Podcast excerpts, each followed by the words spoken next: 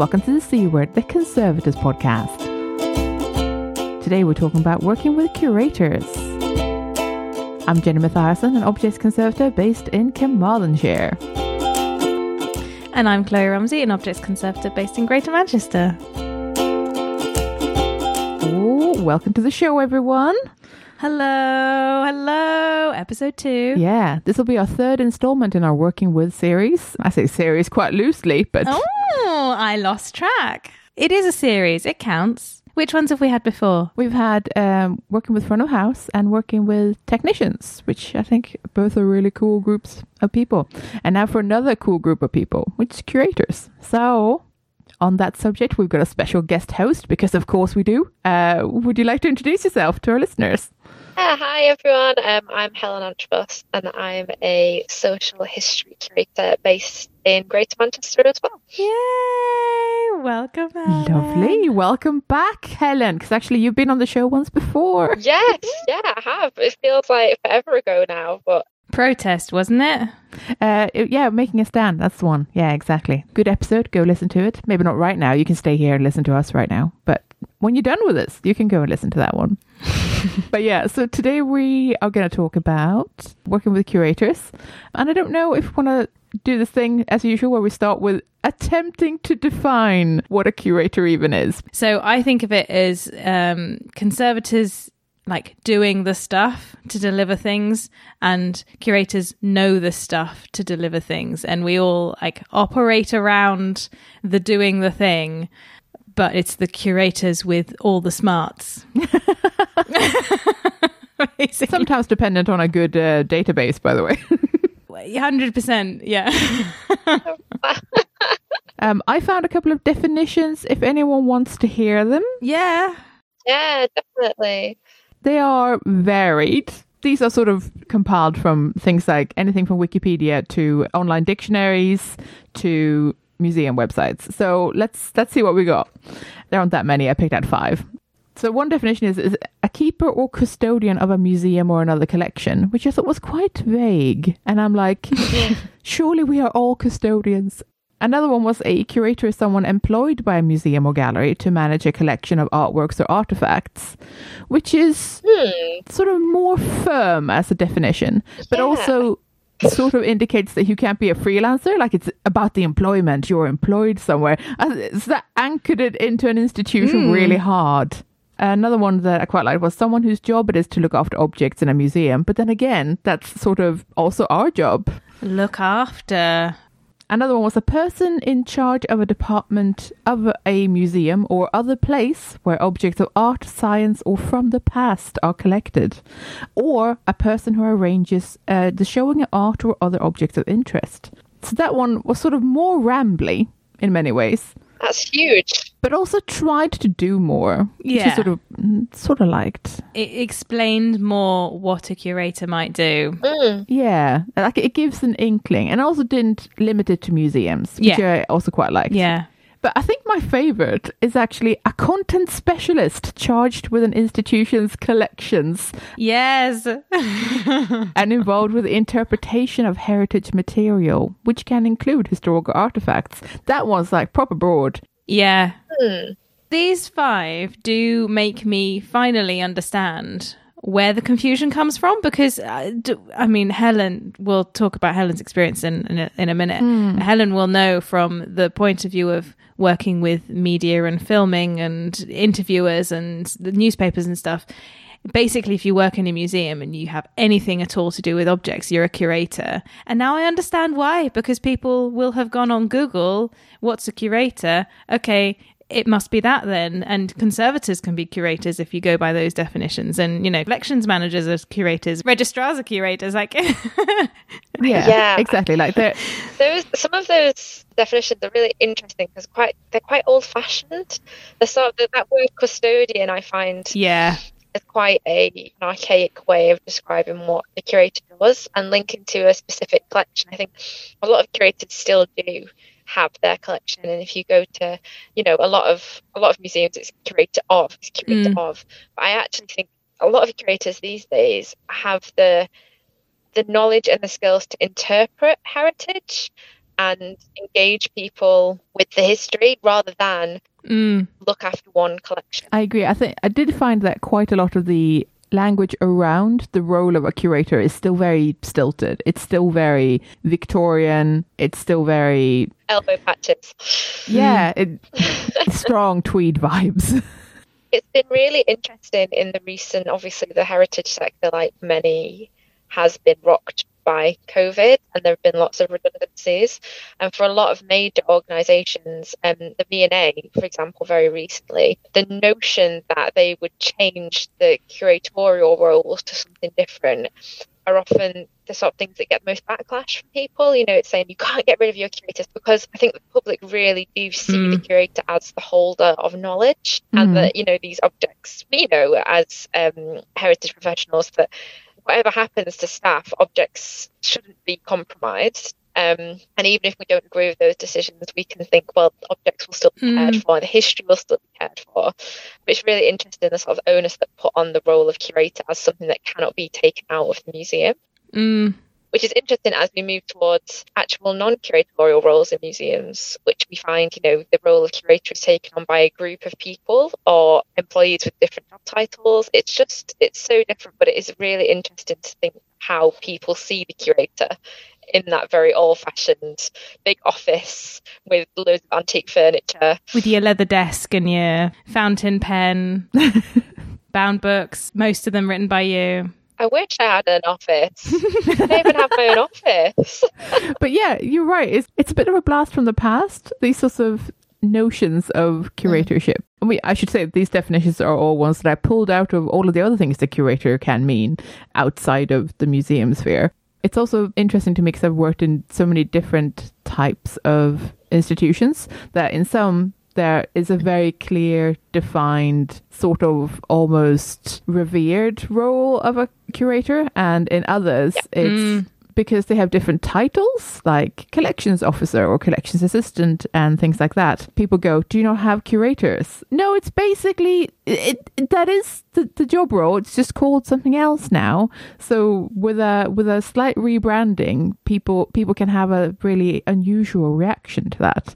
So it's it is one of those things that I think is worth talking more about because it's super interesting how much language means to people and how meanings change over time and what we can do to sort of be with the times and you know include everyone a little bit more. Mm. Yeah. I'm interested in that as well, though, because again, with the media example, communicating what an individual who works in a museum does, like, is they're always labeled curator, even if they're not.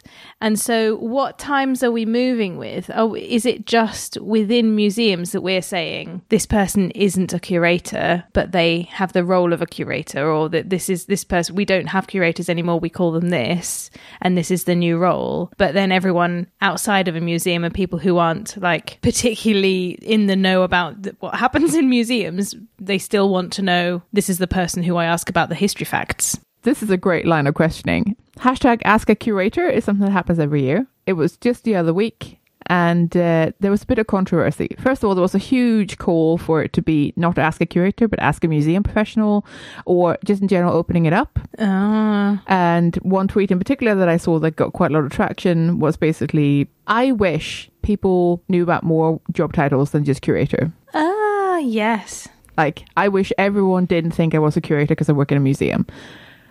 I think that person may even have been a curator, but you know, it's it's more of a that's a fair point.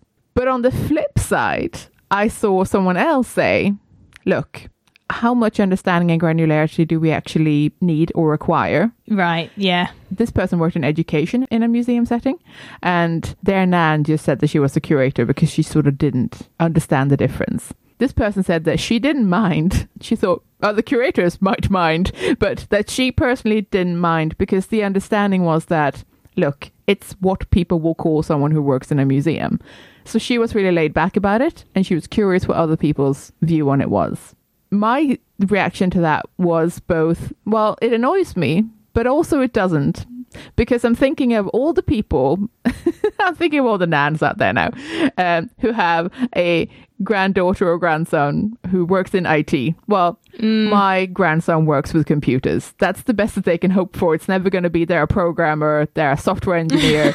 it's going to be they work with computers. Is that better or worse than my grandson or daughter works in a museum or is a curator? Like, how much understanding is necessary for the general public and how how much do we mind it is sort of where i'm getting at is it important if it is important then sh- we should fight more for it and if it isn't important then maybe we should all go well look we're just museum workers Mm-hmm. I just don't know. I just want to throw out, throw it out there because I like the controversy and I really enjoyed the debate on Twitter. And I think people should tell me how they feel about it, basically. Tell me how you feel about it, people. Denny, I saw the tweet you were referring to, and I agree. I thought it was a really interesting thread of debate. I have so many thoughts on, on this. The first is that it's always difficult because, again, speaking from a her- in the heritage world, we all know the different roles. And the second thing is that it's so varied by institution. I felt quite fortunate. I've never worked in an, institu- in an institution where curator is God. I've always worked in organizations with so many varied roles that curatorial is a strand of it, but it's never been seen as their word is you know final and they lead and do everything. It, it, I, have never experienced that in an organization which i feel quite fortunate about. I agree. I think that you know in most institutions now that knowledge is shared that you know museums have an ethos and a narrative and if you're working at that museum you are bound to know that ethos and that narrative. You're bound to know what goes on with the collections. You're bound to know stories about the collections. So i do agree that it can be asked broader. I think ask a curator is a mechanism into getting people to ask about museum collections which i think is is really important. But also if you are you know this this might be controversial in itself but i do feel that if you have worked towards a specialism if that you are you know if you are the curator of a of a museum or an exhibition or a gallery you shouldn't be made to feel guilty for having that title because you've worked towards it. Just the same way that you know, if some if we had an Ask a Conservator today, you wouldn't want someone saying, "Well, it should be Ask all museum workers about you know the best fabric to clean." And, and do, do, you know, like, how do you? I think there is an element of expertise in the role of a curator, not necessarily the title. That I think people should feel that they have earned. Mm. You know, let's be honest, becoming a curator is actually really hard. I've, the amount of students I speak to are like, I want to be a curator. And I have to say, uh, I did every single job before I was a curator. I was in yeah. museum retail, fundraising, I was collections assistant, volunteer, archive volunteer. I did I think in the museum where I started my career, I was in every department at some point. I think the only department I was never in was learning.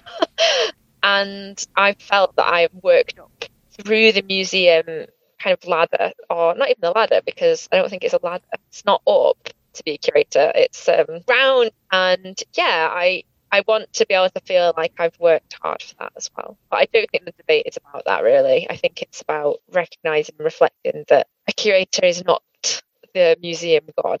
the museum does not start and end with curator. Yeah. Mm. And I think it's an excellent point about like the knowledge of a specialist needs to be recognized no one should be ashamed of their job title. No one should think it's weird. Um, I think it's interesting to try to have these conversations around what to call ourselves. Much like I think there's a lot of, let's generously say, branding issues around being a conservator, because it can mean different things, or no one knows what it is, and there are yeah. some issues here that are sort of more around the linguistics than the job. Mm. Both the job of a curator and the job of a conservator are super important, valid things that are super duper amazing things to do. Just that we sort of need to change the language around it, or we need to think about how to I don't know, brand ourselves or make people more aware of what we do. And I think those are those are can be challenging things, but it isn't the same as saying that a job title isn't valid, for example. Yeah. And I think a solution would be to still have Ask a Curator Day, but also have an Ask a Museum Worker Day. Like that would be the solution there is to, how about we just do two? Absolutely. Not like there aren't other days in the year. Yeah. and I should know because it's an Ask a Conservator Day, so. So obviously, as conservators, we have worked plenty with curators. So I just thought that Chloe and I, we can at least have a go at talking a little bit about what our experiences are of working alongside curators in various different places that we've been involved with, whether that's sort of on a freelance basis or as regular employees or contractors or whatever. so I think Jenny, our experiences are quite similar because a lot of them we did together. we were both exhibition conservators in a, a, exhibition venue once a year for a few years. I think that was a very interesting experience for me because they were often like first time curators. They were learning, we were learning, and it was all like mm. we all need to like learn how to work together in a way that gets this achieved on a tight time frame, basically. Mm, yeah, that was really fun. Like baby curators.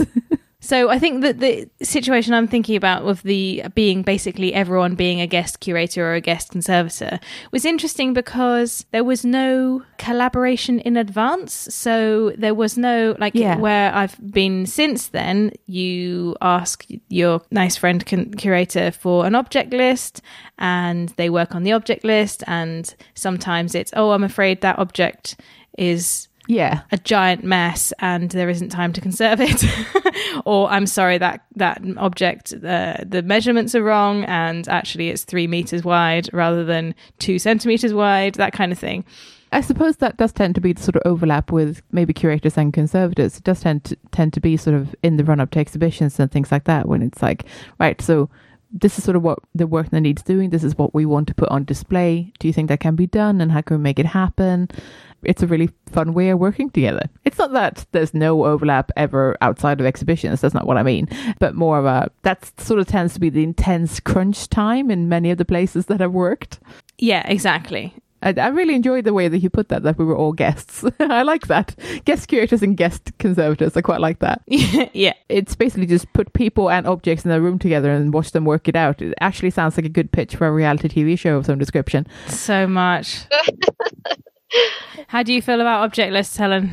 So my whole approach to, um, particularly when I'm curating an exhibition, is rather than getting an object list to the conservator, to actually communicate with the conservator as I'm putting together the list. A recent exhibition that I'm working on at the moment, I would just constantly like ring in the conservator. you know, my whole approach to, and I'm not just saying this come on this podcast, but is, you know, take the conservator's word and just do whatever whatever they tell you to do early on because it saves it just saves so much stress down the line. There is nothing worse than finding your perfect yeah. object and being told actually there's no way this can go on display. So why not just get rid of all that by communicating. So yeah, I love putting together object lists. I love a deadline. And yeah, I would always share whatever objects I'm thinking of putting on there before I present the final object list. Yes. God, I love a good object list. Love it so much. It's also been interesting because there have been I'd say a couple of times when it's a more siloed work environment, when maybe the it's it's been more of a sort of the curator is the uh, evil overlord coming in and stomping around and going, okay, this this is what's going to happen, and I don't care what you say. Not in the spirit of collaboration, which is perhaps when filed under the bad and the ugly in terms of experiences of working alongside people. But it's very rare, I have to say, and this is good that you meet a Godzilla curator who's just out to stomp anyone else and just make it happen. I don't care. Uh, that's rare, and I'm pleased about that because it's not good for the people around you, and it's not good for the object either. So, yeah, I've had situations in the past where I only knew who the curator. Like nobody introduced me to anybody because I arrived like when all the objects needed to be unpacked and um, everyone was busy. And so I put something in the case, and the only way that I identified the curator was because I think she said, "What was it?" Yes, no, like that. Oh, turn it's like yes more drama excellent i was like yes you are the curator more drama I love it.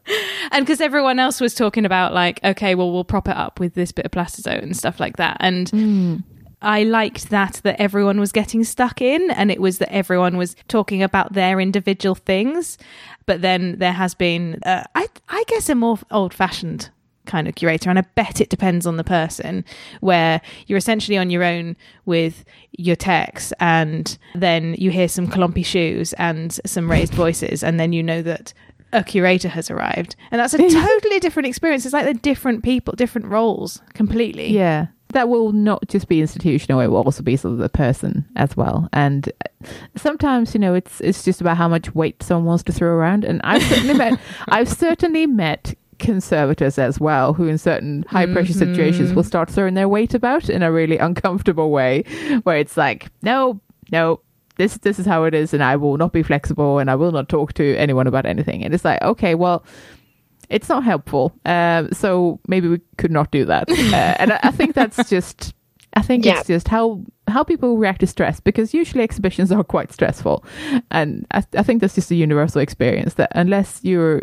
you've planned with so much time and you have nothing else going on it's it's going to be a little bit of a stressful time and sometimes that just makes people freak out people might not be at their best in an exhibition situation. Yeah. It's also whose uh, responsibility is it? Because I think that, that a lot of the more recent experiences I've had with working with curators has been like, so we're delivering the exhibition, but it's their responsibility that everything is mm. is okay because they're also the project yeah, manager. Yeah. So you know there there is an element of when time is tight, we just try our best to help and deliver what needs to be delivered and help the curator out with whatever yeah. needs to be done. So if that person needs to spend, you know, an afternoon writing the object labels, then we can do the other things that need to be done. And it doesn't matter that's always really helpful. And um, yeah, when I've experienced that before in exhibitions, where particularly with the install or packing objects um, and moving objects to um, particularly off an off-site uh, store location, it's really easy for I think curatorially to have an oversight of what's happening. You know, it's not about conservators coming in and taking over a role that you would want to do. It's actually you know you, you, can still retain responsibility and accept that you might not be the most well equipped person to do that job. It's all about the individual as well though. I'm pretty sure the anecdote about someone writing object labels while you were doing everything else was about me because that absolutely happened and i actually came and sat in the conservation studio because it was the quietest place in the museum to write labels yeah, just for a, a, minute and some kind of it. You see, I find any project, if you're working on a big project with multiple members of staff, just sometimes taking a minute mm. to this is nothing about curata- curation actually. Just taking a minute to watch what other people are doing towards the goal can really change your perspective on what you're doing. I mean it's it's just about being a good team player isn't it? And it's just um, find finding that way of working together is is what's important. Really important. Mm.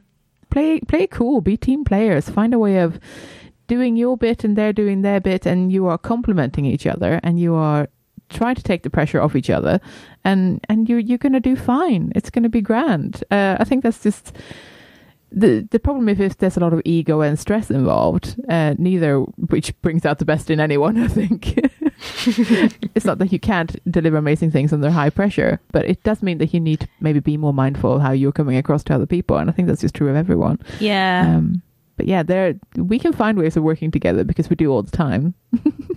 I have a question for both. Let's see what people think about this. So we are in a probably in a time in a generation and in a change in museums where we can see the ways that other people are doing it. So either it's the traditional sense of I am a curator, I have a, I am a curator of this collection, and the conservators deliver stuff for me to deliver like you know handling events or training or research or whatever.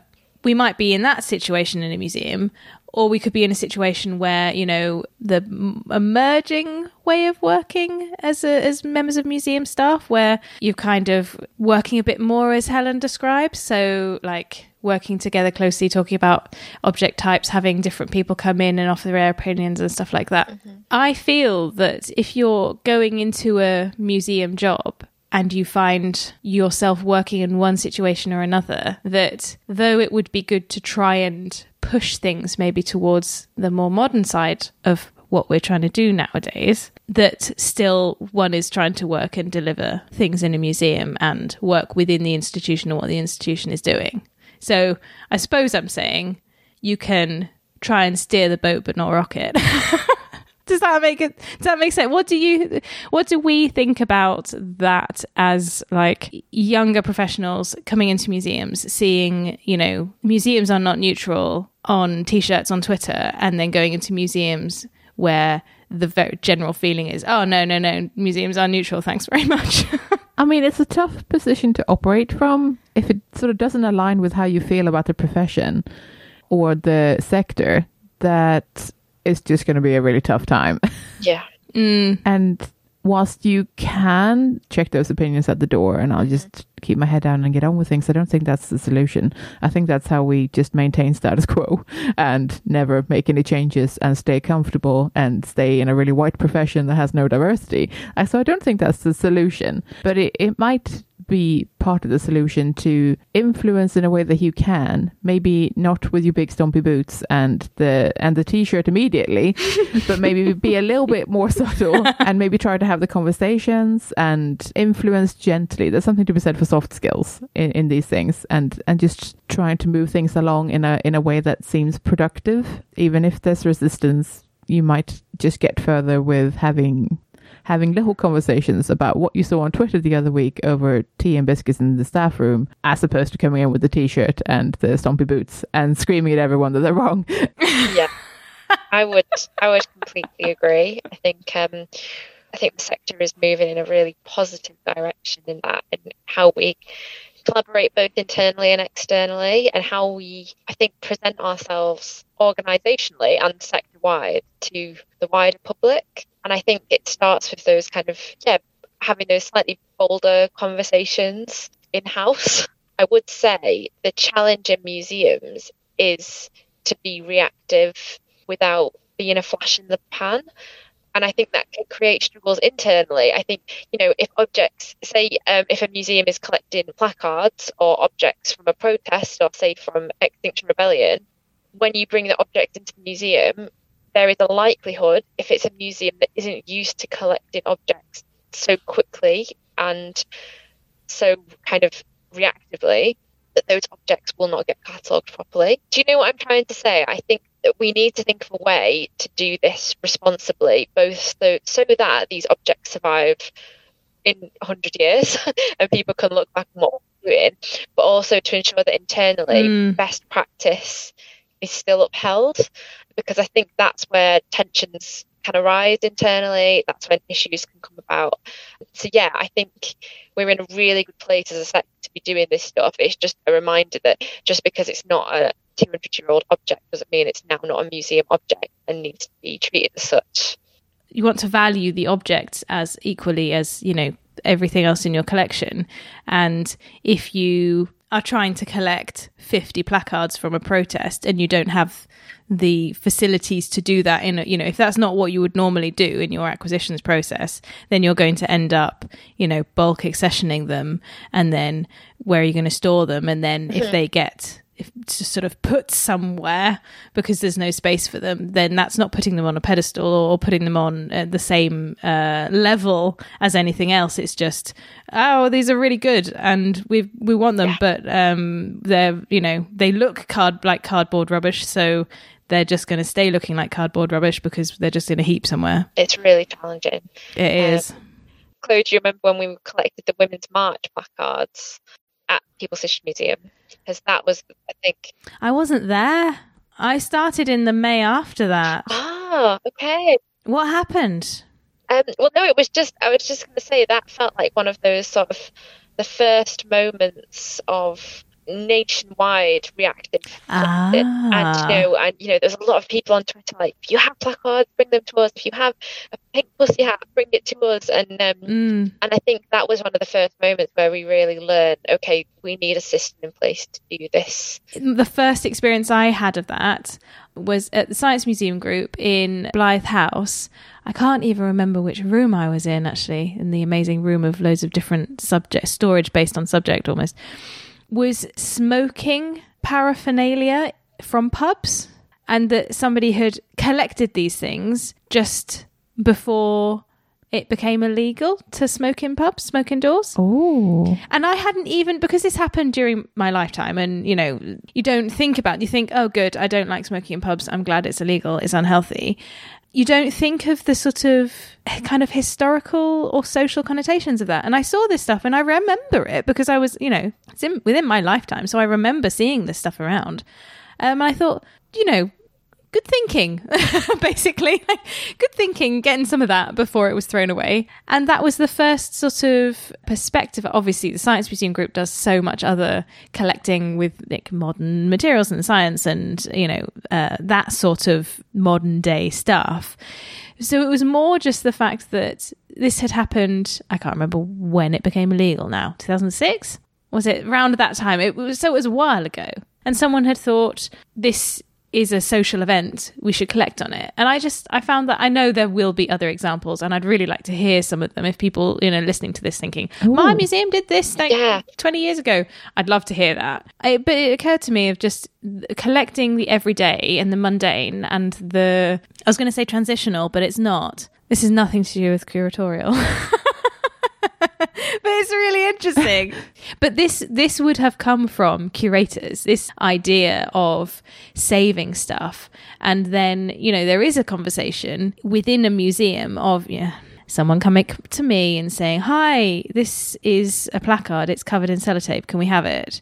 And I go, Fake, yes. fine. Of course, it's great. It's also covered in sellotape, but fine. I'll try and make it last for the five years it's got left. I suppose one way of getting different perspectives is a way that is being done more and more, and that's community curatorship and community curator groups. So, what experience do we have with that? So, I've worked quite a lot with community curators, um, community partners, which has always been a really rich and rewarding experience. Yeah, I uh, in 2018 I worked with a number of community partners who helped select the objects that went into the exhibition, but also helped write the interpretation. So sometimes the interpretation was their kind of response to things. So, for example, we had one of our kind of community collaborators was a student at the time at the University of Manchester who was from a British Bangladeshi background. And she was really it's really interesting because the t-shirt was a very famous t-shirt that was worn in Parliament by a number of MPs saying this is what feminist looks like. We selected the t-shirt to put in the exhibition as a hey look at this this is great wasn't this a great moment just said this is white feminism all over. I don't mm. see myself represented.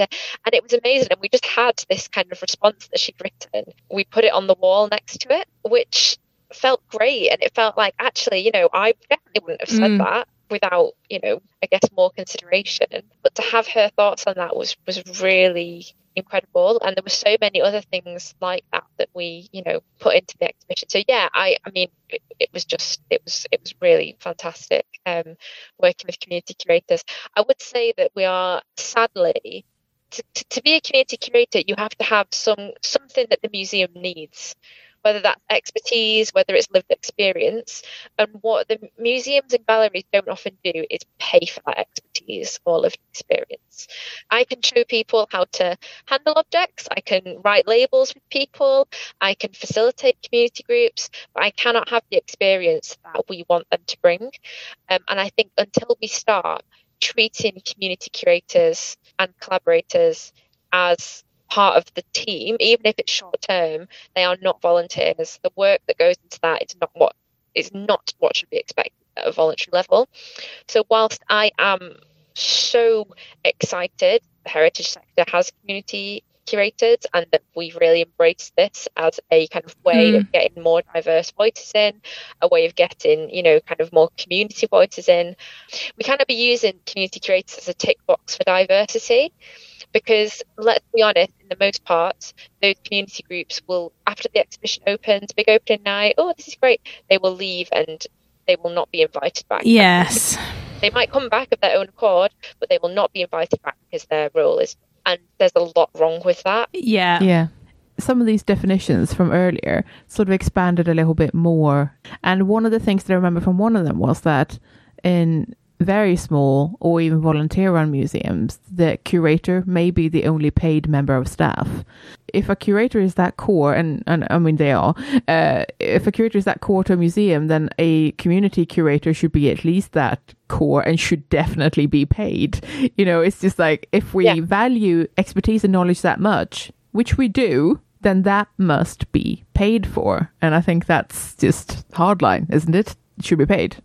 I completely agree, Jenny. And there's always someone ready to say, to explain away why they shouldn't. And I think it, it this brings us right back to, to our fantastic conversation earlier about, um, you know, Ask a Curator Day. Because really, when we think about the team, if, if there is, you know, a project, you know, the project I was working on, it was over a year of working with these incredible, and sadly I left just afterwards. So, so couldn't, you know, had to leave those relationships in the hands of my colleagues who I know really worked hard to sort of, you know, facilitate those links to keep them going.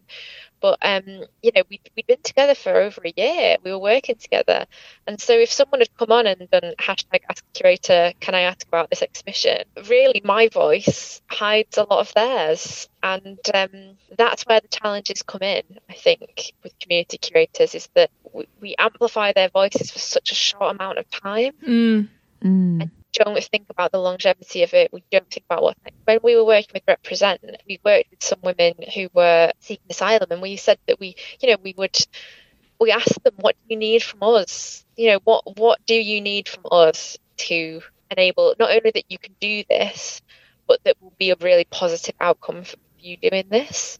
in some cases it was like volunteering coming and volunteering other cases it was um, writing support letters the Home Office. You know, so when you think about what you can offer and what people need from you, I don't think a lot of places ask that question. But yeah, that's that, that there are so many incredible outcomes from community mm. and I hope it continues. I just think similarly to reactive and rapid collecting, it's something that if we're going to do it, it cannot be a trend. It has to be, you know, it has to have longevity and it has to have proper systems in place. Yeah, and considering that a lot of museums have specific funding and fundraising for specific exhibitions, I don't see why we, you know, with just a different perspective and a different sort of lean in the funding bid, why we can't build it into your bid. There's nothing well, because then you're putting them on the same level as everyone else. You're giving something back that is, you know, that's a paid for you know experience and it's a yeah. I suppose what the, all of this makes me think about is that just as you said that you sort of needed their voices uh, helen I, I sort of feel like that's similar to how i really need curators in my work as a conservator because not that they're the brains that's wrong but they are the knowledge keepers. They are the people with the real knowledge. And i think this is something that has been interesting in uh, sort of being deployed into new places of work or as a freelancer is that people people sometimes have an expectation that I will know everything about their collection, which is really fun and interesting and weird. Whereas it's like, no, mm. you don't mm. understand. I I'm I'm more of a material scientist. I I know what the corrosion products here are. I know what to do about them. I know how to facilitate this and make it the safe for display. And and they're like, oh, do you not know that it's the bivalve of a machine that used to run in the 1920s yes. in this particular location? no, no, I don't. That's you telling me, which is great, and I love that. I I need that yeah. information. Please give me more information. Um, and it's this wonderful exchange where this sort of needs to, like, we sort of come to an e- equilibrium in the end. It's it's fun, and I guess that's why conservators and curators can make a really good team. And I would love to hear if any conservators out there are working more with community curators, because that would be really fun to hear. Yeah, I mean, I am. Um, hint, hint. Were you leading me into that? I'm sorry. Okay. hint, hint, Chloe well, first I want to say that I sometimes I and I think this is one of those famous relationships between a curator and a conservator is that sometimes we need curators to make decisions for us about like what to clean off, what layer to go back to. Do I retain this? Do I remove it? Is this a replacement bivalve or whatever it is you said. Um, is it, you know, is this typical of the type? Has this been changed? Has this been mashed together in the past? Is it, you know, what is it about this that is unusual? Because, you know, we're not necessarily always going to know that a certain type of ceramic was always, you know, overpainted or not overpainted and why has this happened this is unusual don't remove that it's amazing where something might just look like damage to us it could Yeah. be the sign of something really interesting that has happened and we we wouldn't know that Yeah, absolutely. And sometimes, of course, it, it, we can then share information, you know, with them that might be new information, which is also fun. absolutely That's what I love so much is that you are together when you're looking at objects. You are digging for clues, aren't you? And it's um yes it's really exciting when that happens. I was dealing with a pair of shoes that belonged to a very famous children's author, and one of the conservators asked me, you know, do we, do we clean the shoes more? And I was like, well, no, because that mud is her mud. That is, you know, uh, it, it's, and actually, then that's a whole other conversation of how do we preserve the mud? Mm. yeah together we're finding out new things. And I think it's uh, yeah, when you can collaborate on an object uh, or a collection, it's really fun and really great. Yeah, absolutely. So the other thing uh, when you said about working with community curators, I mean, I don't have that much experience working with community curators, but I'm going to get more in like 2 weeks. so I'm doing for example, I am doing and have done um tours and object handling training with community curators to kind of allow them to make more hands-on decisions about things. So I'm doing that and that's going I'm really excited about that because I'm basically thinking about different ways of explaining object handling to non-museum professionals, which is always like that's the the, the basic interesting thing of how to make something make sense and be also engaging, but also how to. We talked about this in the touch episode, didn't we, Jenny?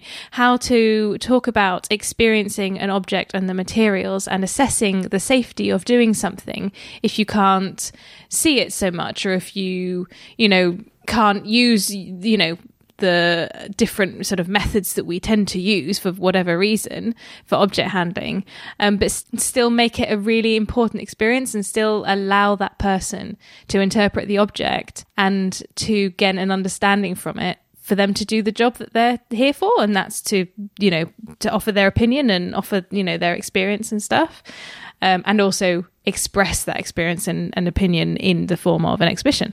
I feel that we're beset by rules in collections care. We definitely talked about about this in the the touch episode. So I I think that I don't community curators are interested in the collection and the process of conservation. So I don't want to, and that's you know regardless of the community um, and the individuals, it tends to be you know they want to actually take part in the museum rather than just could have sort of come in and give their opinions and go away again. So I don't want to change the process, but I want it to be available to everyone. And, you know, doing tours and stuff for different groups is always really brilliant. Everyone loves the studio I'm in. Um, and I really like. Do you like talking about conservation, Chloe? There's a surprise.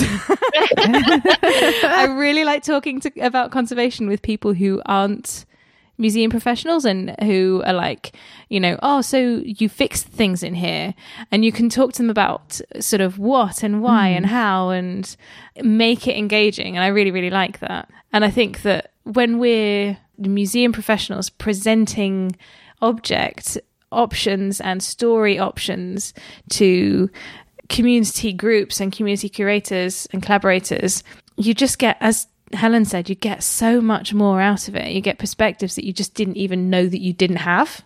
And it's, it just, it just changes everything.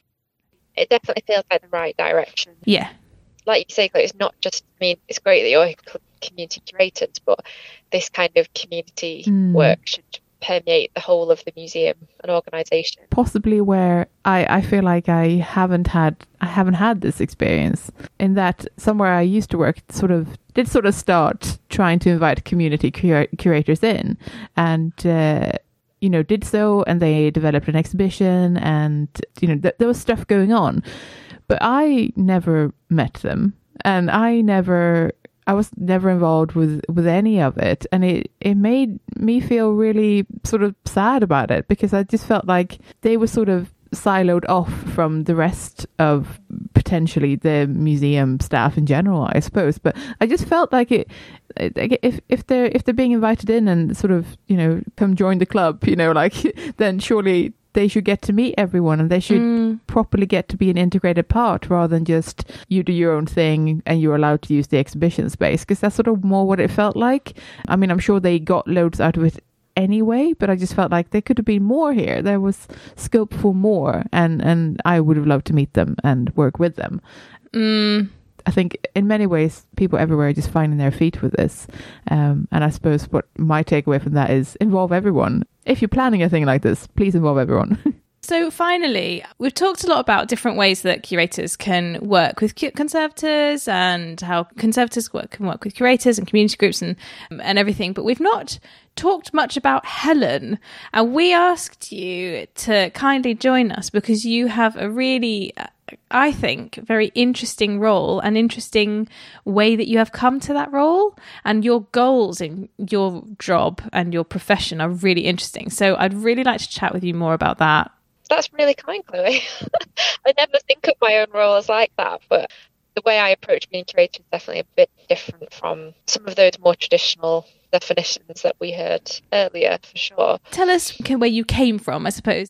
I, I started my career as a volunteer when I was 15 years old at Salford Museum and Art Gallery, and I knew kind of really early on that I wanted to be a curator and work with history and objects in a museum setting. I just didn't know what to do. And then when I went to college and university, I did classics. And I remember I went to the British Museum with my classics class. We got the, the train from Manchester to London. It was really exciting. And we went into the British Museum. And I remember walking through the British Museum and thinking, I want to be a curator of the British Museum. I want to look after ancient objects. I want to talk about visual culture in ancient Greece. This is what I want to do. I got to university and did classics. And yeah, I was really interested in visual culture and context. So I did my uh, undergrad dissertation on Parthenon marbles.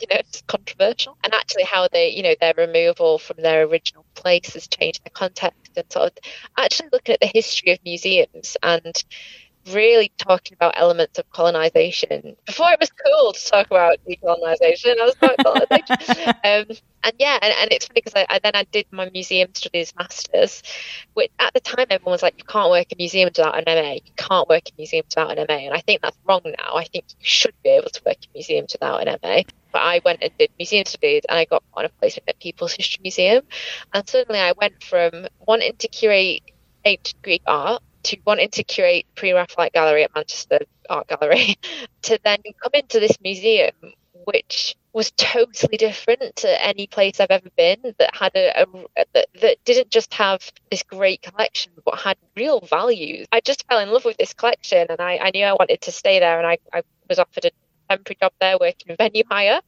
and doing events. But then I always retained like the research I wanted to do, and I was really interested in Ellen Wilkinson, and so I kept volunteering in the archive. I kept doing things in Ellen Wilkinson, and then I just bounced around, as I said earlier, all these different departments until I was seconded onto a project for Never Going Underground, which was the exhibition marking the 50 years since the partial decriminalisation of homosexual act, which is really interesting. And then a job came up. We called it a program officer, and I believe it's still called program officer, but it's essentially a curator's role. It would be a curator role anywhere else, and it was kind of curating exhibitions, events, a whole program, cultural program around kind of the themes that we'd chosen for those years. The first one was suffrage, which was what I'd kind of grown to specialise in. And that is how I got the job there. And then I moved at the end of 2018. The National Trust was doing a very similar thing, looking at these large anniversaries and doing huge cultural programmes. I moved to the National Trust and worked on their uh, cultural programme called the National Public Programmes. Um, and I worked on their People's Landscapes programme. And I was working on their 2021 programme when pandemic hit and I now have a new role at the National Trust, Assistant National Curator of Cultural Landscapes. So that's a really quick whirlwind of my of my how I got to where I am as, as a curator. I really believe in museums not being neutral. I really, I don't believe in something called hidden histories, and I don't really like using the term hidden histories, even though I've definitely used it in the past. Because hidden histories says that we that they aren't there sometimes, and we often find these terms hidden, invisible, and they are there we just don't always have the right objects to tell those stories or the right voice to tell those stories. Mm. So I, I do have a specialism, sort of. I, am a specialist. I, you could say I specialize in women's history collections and I my current specialism was cultural landscapes because I'm really interested in doing more research in the connections of people to our landscapes, whether through kind of religion, social elements, political elements, working elements, anything that connects people to landscapes and that has shaped landscapes like. But I don't have a specialism in the term of that I don't have a collection. I don't have a collection that I've grown with. What I feel like I have is a curatorial I guess my own sort of manifesto in how how I like to curate. Um, and sometimes that isn't always possible, but I like to be as collaborative as possible. I like to kind of bring in untold stories, shall we say, stories that haven't made their way from the basement or the object store into the gallery. I'm not an elbow patches curator.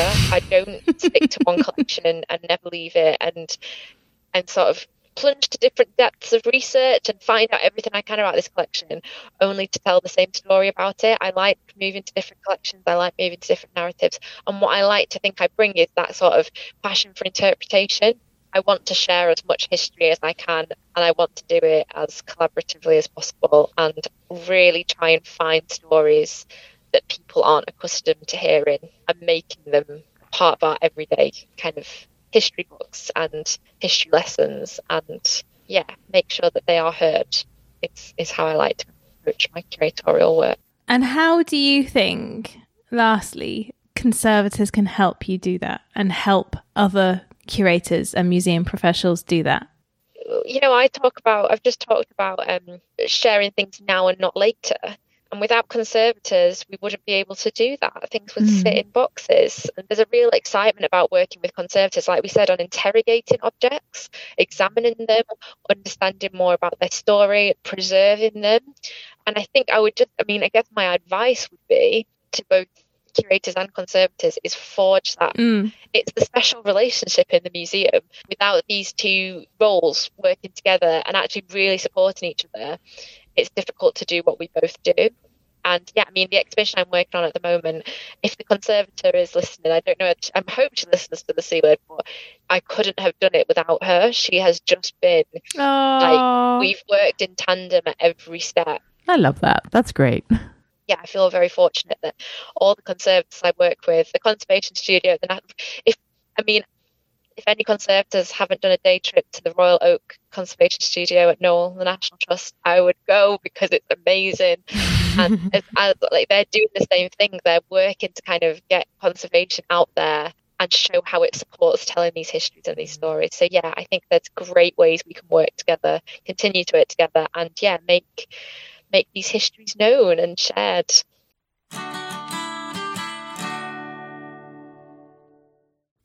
If you're enjoying the C word and would like to support our work, then please consider becoming one of our patrons. For as little as $1 per month, you can help us keep our episodes online and more of them coming. Patreon helps us meet our regular costs for the show and also to plan ahead so we know roughly how much of a monthly budget we've got. That's super helpful when you're trying to do something special like buy a better microphone or save up to go to a special event. Your support also helps keep us free of advertisement.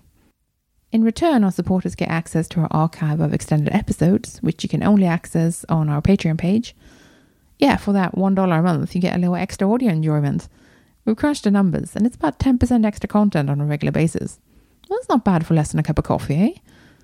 If supporting us sounds like something you'd like to do, then head over to patreon.com slash the C word and join our bunch of absolute champions. And a warm welcome to our latest patron, Ward. Thanks for joining us.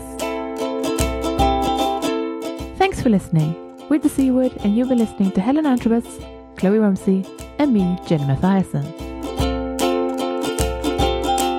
Join us next time for an episode about rationalization.